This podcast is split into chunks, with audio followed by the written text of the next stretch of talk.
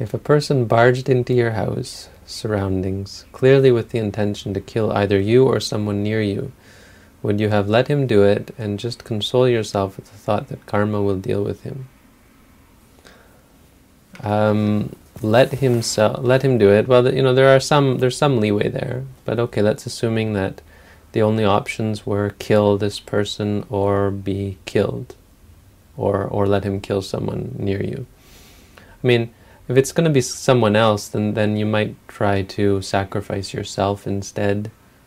Um, but but again, how do you know what the result is going to be?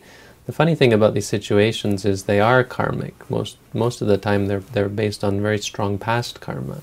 So you have cases where the perfectly plotted murder is unsuccessful, or you have cases where uh, the perfectly plotted uh, rescue is botched and, and, and people die, the person dies no matter what people try to do. So because you can't know the outcome, it's quite dangerous to play God and to think that you're going to rule the situation and try to fix things in any situation.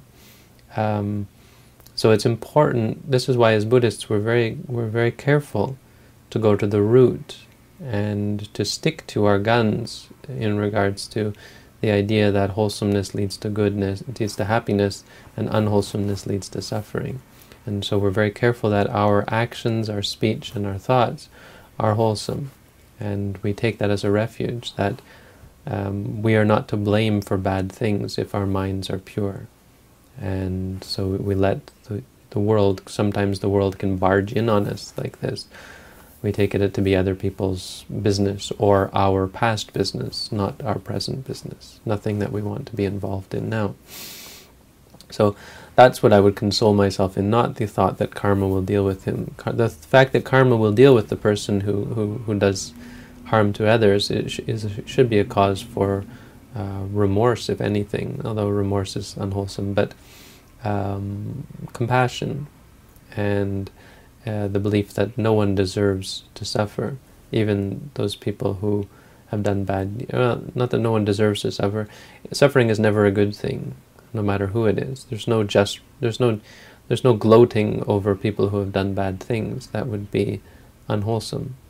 It would be unwholesome to gloat, and so um, we would feel compassion and wish for that person to find way a way to become free from their suffering as well. We don't take so we don't ever take um, take consolation in other people's suffering. He'll get his. Karma will get him back, that kind of thing. It's not a Buddhist thing to do. Nor is it a Buddhist thing to um, to pass to pass judgment on people because bad things have happened to them. So if someone's born with a disability, for example, it's it's not a Buddhist thing to dismiss them, thinking that they've done bad things in their past life. There's a, there's a there's a we have this kind of general belief and, and understanding that, that that most likely there's some reason for why they're that way, but it certainly doesn't turn us to think of them as a bad person.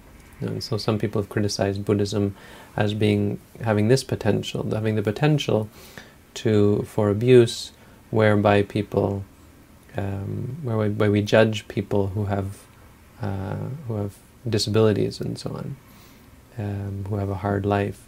We say, well, it's just their bad karma, and so we we look down upon them which is a which is not a Buddhist thing to do. It's just not a Buddhist thing to look down on people.